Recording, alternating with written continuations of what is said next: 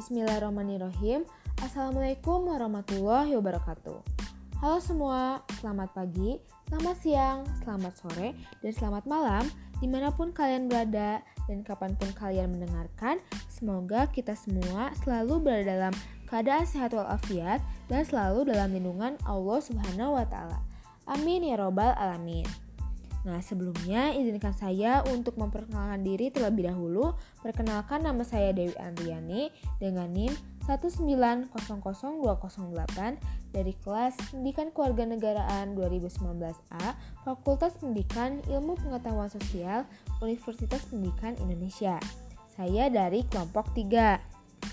Nah, pada kesempatan kali ini di sini saya ingin mengomentari kelompok 17 yang beranggota Agnia Sabila dan Muhammad Nasrul dengan tema Place-Based Social Studies Teacher Education, Learning to Teach for Ecological Citizenship Will Investigating Local Waste issue dalam buku Rethinking Social Studies Teacher Education in the 21st Century. Pertama-tama, saya ingin mengomentari dari podcastnya terlebih dahulu. Menurut saya, keduanya sudah jelas ya dalam menyampaikan materi, hanya saja penggunaan bahasanya masih terlalu berat. Mungkin kelompok bisa menyederhanakan dulu bahasanya sebelum, sebelum dipresentasikan agar memudahkan pendengar untuk memahaminya. Untuk Agnia sudah bagus ya dibawakannya dengan penuh semangat.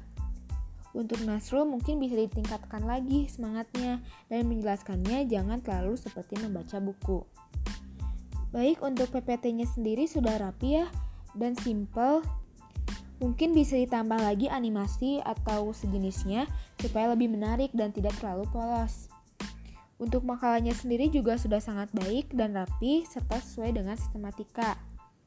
Isinya pun lengkap dan dapat dipahami, hanya saja penggunaan bahasa yang digunakan masih sangat baku, sehingga untuk saya pribadi sih masih sulit ya untuk memahaminya.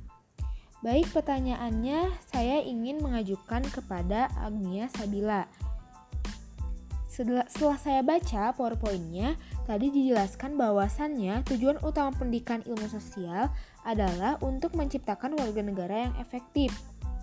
Nah, yang ingin saya sampaikan, mohon maaf, yang ingin saya pertanyakan, yang dapat dikatakan sebagai warga negara yang efektif itu yang seperti apa sih gitu?